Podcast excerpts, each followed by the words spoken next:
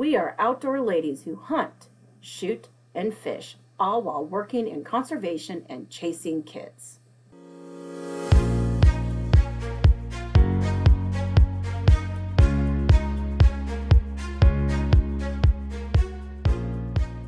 I am Julia Plugi with the Nebraska Game and Parks Commission. I'm Rachel Alice with the Iowa Department of Natural Resources. And I'm Tana Fancher with the Kansas Department of Wildlife Parks. Follow us on our outdoor adventures.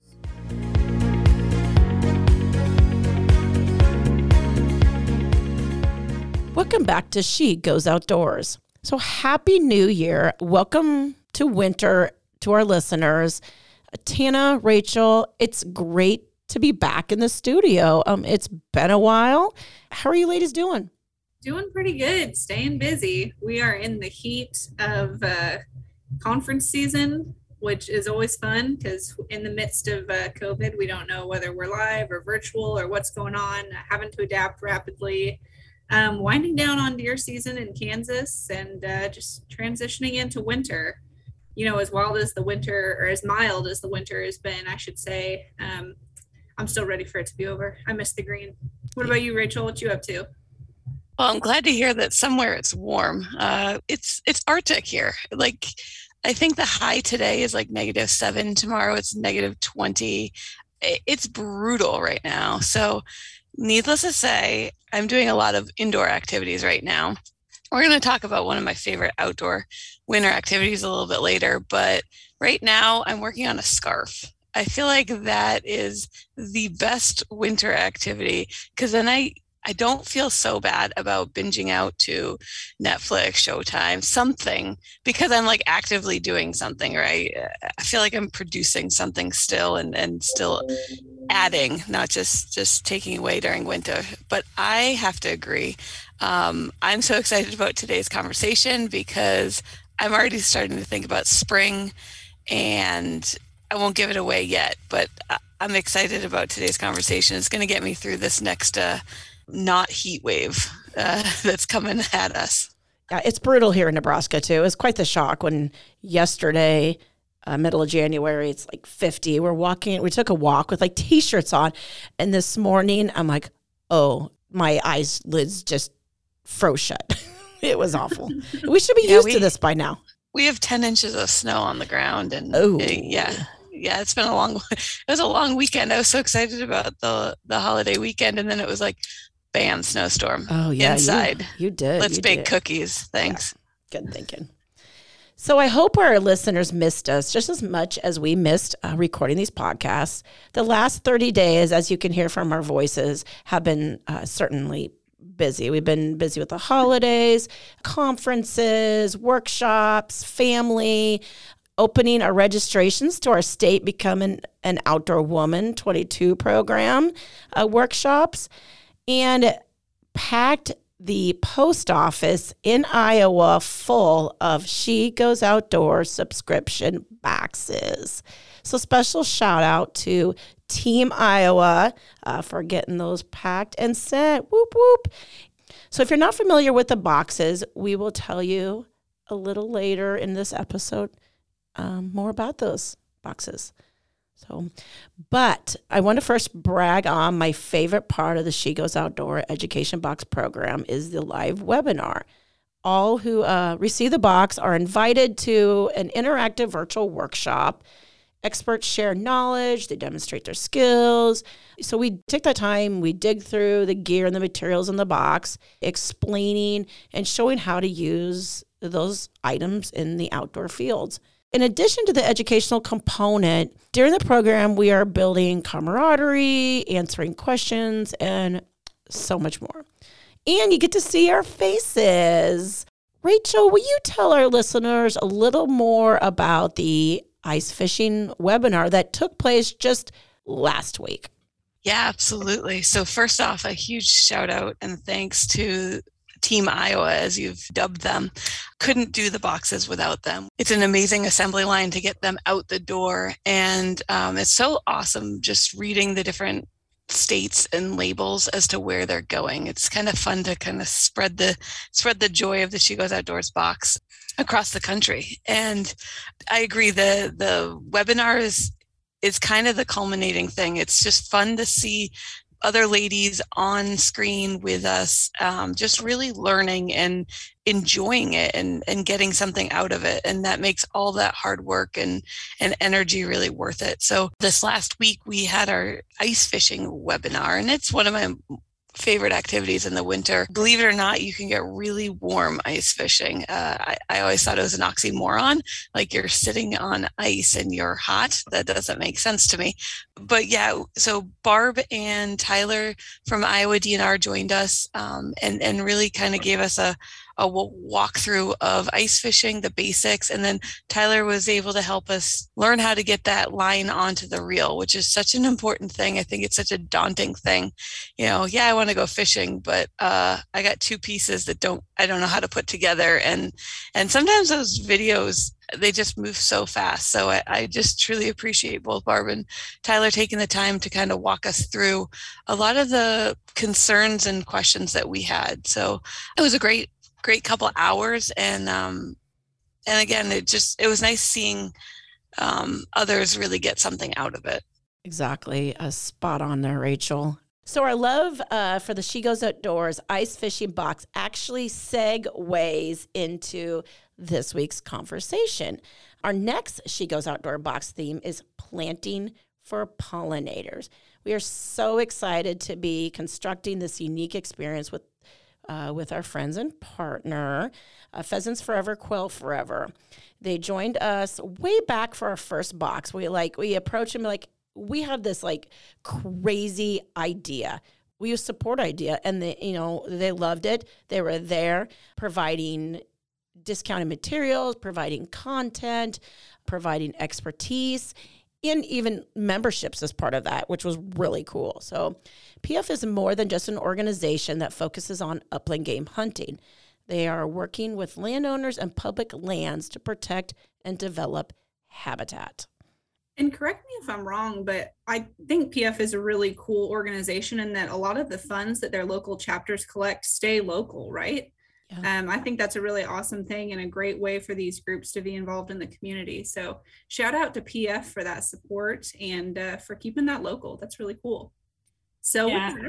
oh, go ahead, Anna. Sorry.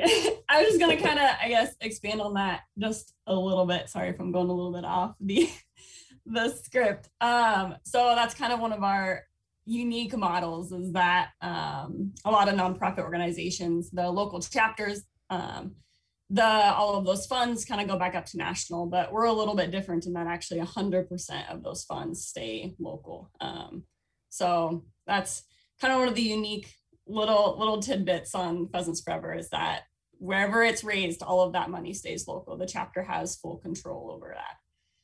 That is awesome. I love to hear it. Okay, Anna, you've teased us a little with your voice. So it is my great pleasure to welcome Anna Swerczek. She is the Habitat Education Program Manager with Pheasants Forever and Quail Forever.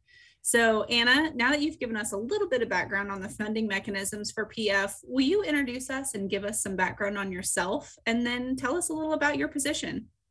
Yeah, um, so a little bit of a background. I um, started with Pheasants Forever right right out of college back in um, 2014. And I started in Kansas. Um, so we kind of have a little bit of a connection there. I was in Western Kansas for a couple years as a farm biologist. So um, starting out with one of one of our best habitat kind of boots on the ground is our farm biologist that we have working with private landowners across the U.S. Um, and then from there, I moved over onto our education and outreach team and my husband and I then moved to Iowa.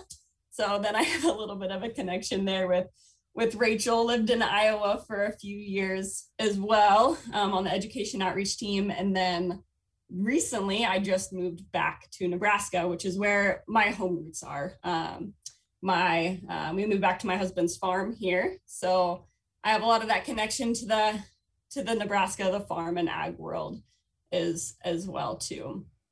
So, Anna, we we like to kind of give some of our listeners a little bit of a background. So, how did you get into the outdoor world? Like, did you grow up doing this, or was this something you stumbled upon? Well, give us a little bit more. Yeah, so I started out um, as a kid with my dad. That's everything we did was always in the outdoors, and that's kind of where that passion started. And he definitely kind of fed my curiosity for everything. And so, from catching spiders and snakes and just all of that little stuff, like super fascinated me as a kid. And then he got me into the outdoors through hunting, um, and so I have that tie as well too um, and so everything from deer hunting to running the sand hills in Nebraska on public land, um, trying to get antelope, really kind of fed that. And so I knew, ironically, as I look back now, is as a kid, I was like, you know, I don't want to sit at a desk all day. I want to be kind of more in the outdoors. And so that's what got me into the farm biologist role is, you know, I wanted to work one-on-one with landowners and and be outside and um, try to provide that that habitat. And now I'm as I transition to the education outreach team, a lot of my job is is more behind a desk, but um, I still going to make a lot of those big impacts on the landscape. That's so cool. Okay, and then you got to give us a shout out to your alma mater. Where did what did you study and where did you go? Um, I went to University of Nebraska, um, graduated with a fisheries and wildlife degree. I'm getting I'm getting some head shakes from some people, and so. no, we we asked this because uh, um, a lot of our listeners, like uh, ourselves, are are maybe new into the hunting world. So it's it's fun to hear how our different guests have gotten into the outdoors. Um, you know, we, we've shared our backgrounds many times, but it's fun to hear that not as many as you would think were introduced as their as a child from their parents. So for that, you are you're one of the lucky ones, as I like to think about it. Um, many of us got out, but maybe weren't introduced to that hunting world. And then a lot of us, like myself, really stumbled around in college trying to figure out what they wanted to do. So they have a degree in something completely different than what they're actually doing now. So it's it is fun to I, I call you maybe the unicorns where you actually knew what you wanted to do you studied it and now you're doing it. Um, I, I someday i'm going to make it to unicorn status but i'm not there yet. So uh, so thanks for giving our, our listeners a little bit more of a background. It's just it's it's kind of nice to to hear where you're coming from. So you you mentioned that you've been with pheasants forever since about 2014 and and most of us on this call know a lot about the organization but will you give us a little bit more you know why was it fun, founded you know what what is the end goal? And then you you talked a little bit about the farm bill biologist it sounds like a mouthful of a job. Like what does that entail and, and what do they do? Yeah um so we were started out very small like a lot of nonprofits do. Um in 1982 they, um, a small group of hunters, just saw the need that we needed to do some habitat work on the landscape. Um, they saw pheasant numbers decreasing. And that's kind of where it had started. And they started it up in a garage, um, which is crazy to think of now with we have over 130,000 members and you know almost 200 biologists and over 700 chapters and it, it started all in you know in a garage um, with the mission of, you know, it's all tied back to the Habitat organization. So we're most known as, you know, Pheasants Forever and Quail Forever, but we are, our kind of our tagline is the Habitat organization. So we kind of recognize that, you know, everything we do is is great for pheasants and quail, but it's going to be, you know, all of the good impacts for songbirds and pollinators and water quality and soil quality. I suspect that this year you're going to be celebrating 40th anniversary. Is there going to be anything big going on at Pheasant Fest, or maybe even put a little shout out for Pheasant Fest that's going to be in Nebraska, but just a couple miles away from Iowa? Yes. Um, so it'll be a good location there, right in between um, Nebraska and Iowa. So Pheasant Fest is March 11th through March 13th. Um, so it is a little bit later this year than what we typically do. It's normally in February. Um, so it'll be in mid March this year in Omaha. So we're super excited. The planning is is full force. It's it's a, a uh, big event to put on, a lot of vendors to contact, and a lot of events that go on. I mean, starting right away in the morning and ends in banquets at night that go pretty late. Um, so, but it's it'll be really fun. So if you guys want to, whoever wants to come, it's open to the public. Um, there's anything you could ever really want to learn about for Upland, we have um, a cooking stage that we have. So if I know that's a lot of people, um, and it's a big part for me as well too with hunting in the outdoors is the cooking side of thing and the food and knowing where your food comes from. Um, so we have a cooking stage where we'll go over recipes um, and how to cook wild game. Have a hunting heritage stage as well too. Um, so there'll be a lot of talks on there for new and um, people who are new to hunting and new to the outdoors and getting outdoors, and there'll be a lot of good talks on that as well too. And then if you're a landowner, we also have a landowner help desk. So if you want to kind of connect with some of those local biologists, they know the best for that that area um, to connect you with what's the best practices for where you're at, and then along with working out of the USDA offices. Um, and so they can help you get connected with those USDA programs for your land. Anna, that's kind of the role of that farm bill biologist, right? Kind of being that connector between the landowner and then the USDA office and, you know, hooking them up with, you know, maybe your land's really great for CRP land or eh, different kind of programs that allow you not to actually work the land. Instead, you kind of create habitat on your land, if I'm summing that up correctly. yep, no, you summed that up perfectly. Um, so they're partnered positions between Pheasants Forever and then USDA. Sometimes they're also tied with the state agencies as well too. Um, they have some of that in their work plan, but the biggest part is working in those offices and kind of being a good face for hey these are some practices and how you can use these programs to help better it for wildlife on your property. And those positions really help the state agencies really kind of expand their their reach. So different states might have you know four or five or ten maybe 15 if you're uh, really well funded um, and then you know plus the farm bill biologist position you can almost double it in in some states so it really allows for um, those biologists to work in a much smaller uh, concentrated area so it's a, it's a great program and and one that I know I was happy to to be part of. Anna, where would they find more information about the Pheasant Fest event?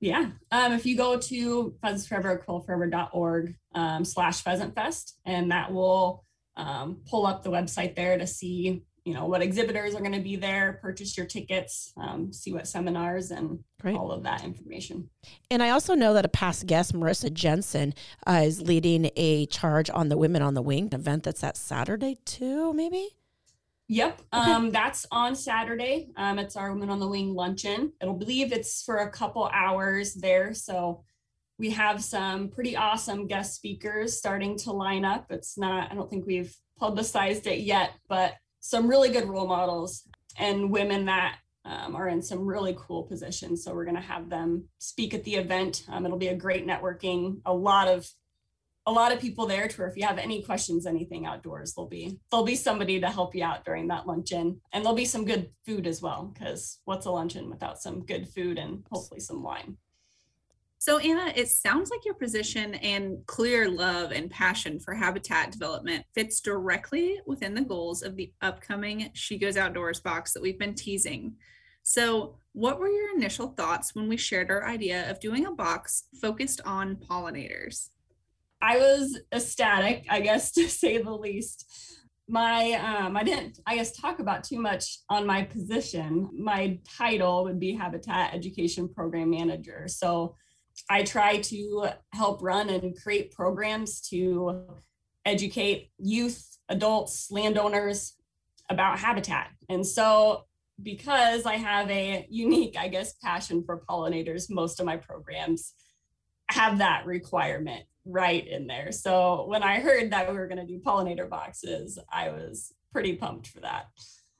So, pollinators, listeners might be wondering like why are you focusing on pollinators when you think of outdoor skills and outdoor activities like there's this enormous gambit of things that we could focus on but we really want to remind people that you take a bite of just about anything you can thank a pollinator for that bite, right? And and those pollinator populations are shrinking. Um, there's there's been some coverage over the news in the last five years. I'd say you know there's been a big blitz on monarchs. I know here in Iowa. Um, we have the rag RAGBRAI bicycle ride and on RAGBRAI they were actually throwing pollinator bombs which is a seed ball bomb on the ride so that all the roads that they're riding, the ditches would just kind of blow up in in pollinator seeds and habitat, really. And and so I just want to kind of bring that to light. And I am not the biologist, so I'm going to flip it over to you, Anna, to see if you have any more uh, eloquent words to say about kind of the the depleting pollinator populations. I'm not sure how eloquent it will be, but I can definitely add to that a little bit.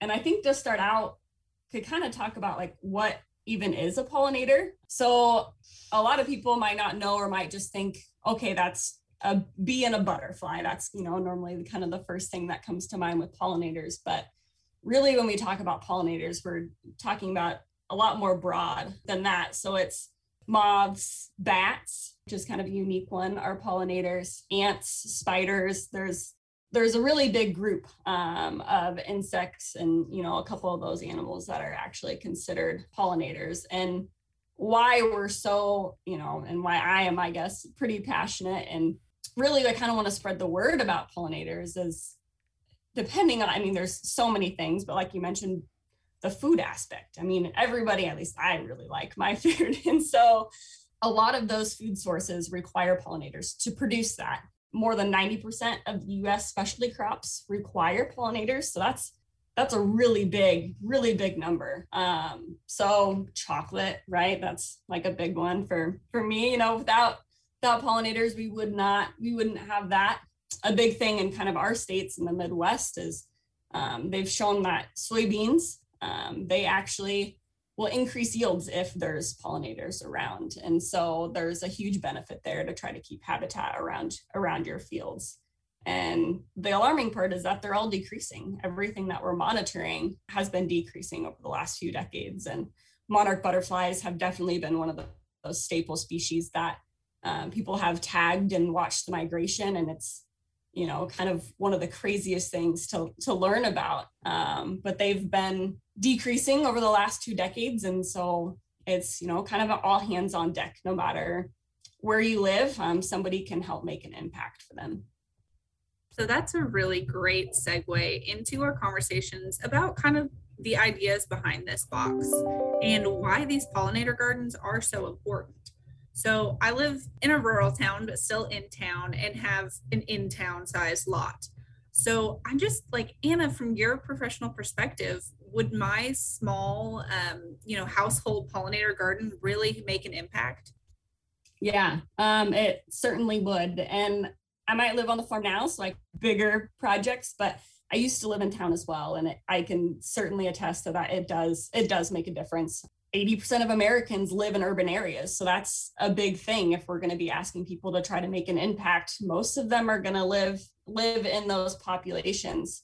But there's there's actually been some studies that show that there's a lot of American cities that actually support a higher diversity of native bee species, um, including one of the endangered um, species, the rusty patch bumblebee. Um, in those in those cities versus the adjacent rural areas. So it, it makes a huge impact. And this is so great too. And we talked about it a little bit when we talked about our fall colors episode and uh, reasons to not rake up your leaves. This is kind of a great way to cut down on the areas of your lawn that you have to mow and maintain. Get yourself a pollinator plot, right? You got beautiful flowers blooming and then also just a little bit less yard work. I'm all about right. not mowing. Yeah. I was gonna say the same thing. It's like the bane of my existence. I I don't like mowing. You know, I I can understand right around your house. You know, just a little bit. It's kind of a a culture thing, especially in the Midwest, to have that nice, pretty green grass. But um, if you can have a spot to put a pollinator plot, it'll be blooming all throughout the summer with different colors and then in the fall, I mean, when you get those gorgeous fall colors that you can see in your pollinator plot, I just, I love that way more than a boring green grass. So Anna, you uh, you had mentioned that you're up uh, in the area that you live. You're kind of in the pasture area, similar to what I'm in. You know, I'm I'm kind of in that rural area and own about 140 acres of pasture ground. We've we've mentioned this a couple of times here and um, on the podcast, but you know, in that time frame, we're running cow calf pairs through there, and middle of June through December. And so that's kind of that optimal time when those pollinator plants, you know, are, are growing. But you know that that's our livelihood. That's where that's what we do. Uh, what type of? Ha- but I still want to be able to support pollinators the best I can. You know, what type of habitat programs are available to me or other agricultural landowners that we can support our farms, but yet you know, sp- support our livelihood, agriculture, but yet support pollinators?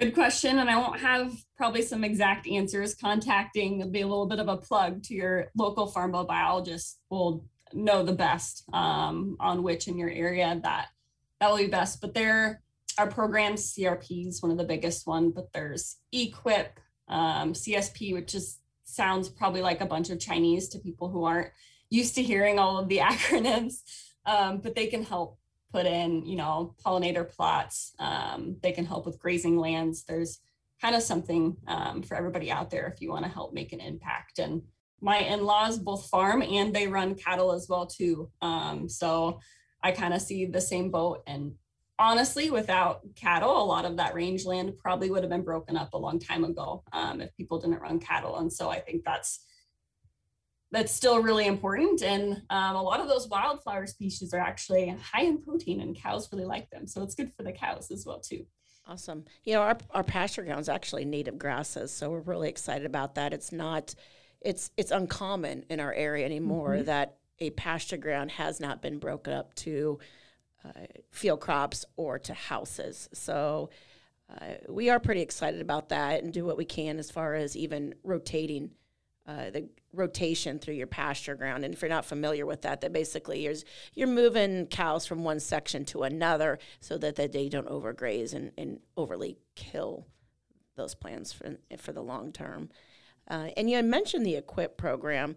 I recently had just received a postcard from Pheasants Forever, and I, it was targeted to me because there are a lot of female landowners out there. Maybe they're not exactly um, there on the land, but they're owners. They're not the managers of it, but they are the owners of it. And so maybe we've grabbed some ears of if you own land, but somebody else is managing it. Um, there's programs out there to look into. And Anna, when you when you say you just contact a farm bill biologist, that means you pick up the phone, leave them a message if they if they don't answer, and they just come out to your land and you walk around. Is is that kind of the gist of of the whole thing. yeah. So um, to find out where to even, I guess, begin, you can go to Pheasants Forever, Quail Forever, and there's, if you scroll down to the bottom, there is a find a biologist.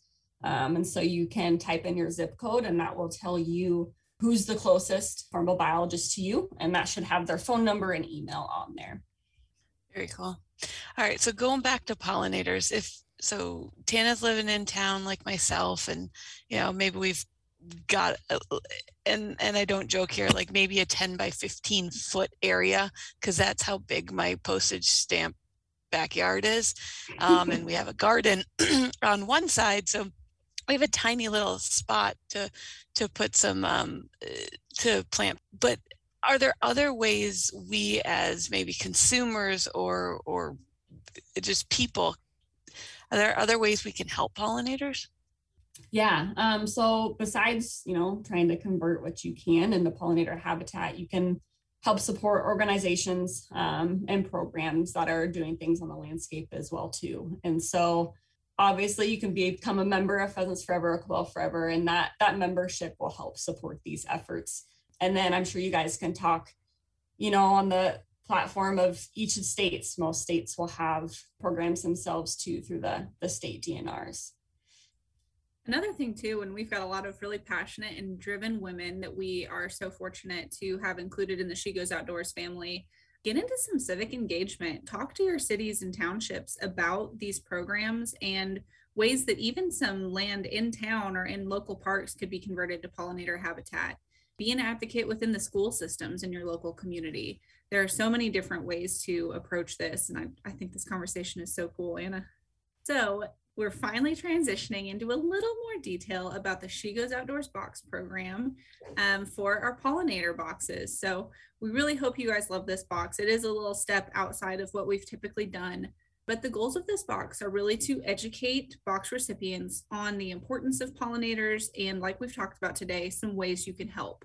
So there might be some items in there that could help you get a pollinator plot started within your own yard. There might be items in there that help build structure that supports pollinators.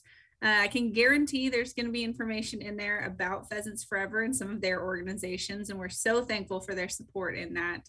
It's really going to be a great box. And as always, it'll be accompanied by a webinar with experts to talk to you about those box contents and explain how to use them, um, some of the importance of those items, just like Anna's talked about today. And so overall, it's really going to be a fantastic box. Julia, anything else you'd add to that? I think you you, you got it down, but it's certainly just a, a mystery. We leave it as a mystery. We want to point that out.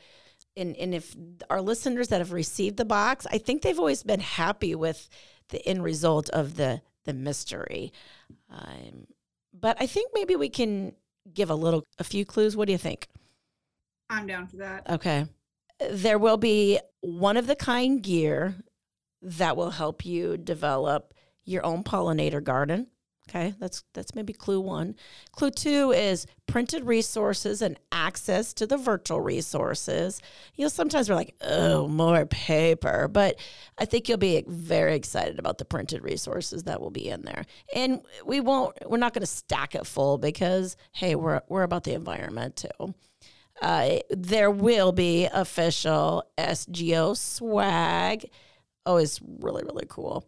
I wear the heck out of that hat. I'm so excited for some new SGO swag. Absolutely. And I see the hat on Facebook all the time. I see the ladies, they are out and about wearing the hat. We love to see it. And we love to get, yeah, like Julia said, those photos and selfies of you guys in those hats. It's so much fun to see. We love to see your kids trying them on. It's just so cute. We're here for it. So, yay for more She Goes Outdoor swag. Right. Anna, I mean, what other subtle hints do you think we can drop to them that's in this box? And I want to do announce that, you know, normally the boxes are put together like it is this brainchild of Tana, Rachel, and I, and even Megan thinking, okay, what can we do it? And this is the first time that we have asked our partner to say, hey, I mean, you're you're familiar with the box. What would you put in the box? Yeah, I think a maybe another little hint is that it's it's going to give you everything you need to kind of be maybe a turnkey project. Um, oh. So everything should should be in there. So the boxes are on sale now at sgooutdoors.com. Like I said, they are on sale now. They've been selling already. The link to purchase that that box is active until March 20th timeframe or until they sell out. And I'm going to say that again. The link is active until March 20th or until they sell out. Like there is a minimum. I mean, we we do have a quantity um, a maximum that we will sell out. So so don't wait. And unlike other subscription boxes, the boxes will ship out all together, all of them at one time on March 30th. So just in time for planting season, hint, hint. And I do want to put a little plug in there. Um, Mother's Day is early May. So if you're looking for that perfect gift for the woman that has everything and has done everything for you, uh, this this box might be just that present. So um, again, we're not Amazon. We don't ship on on demand. It's a one-time ship in March 30th, but that'll get that box to you with plenty of time before Mother's Day, or if you want to give it as an early gift.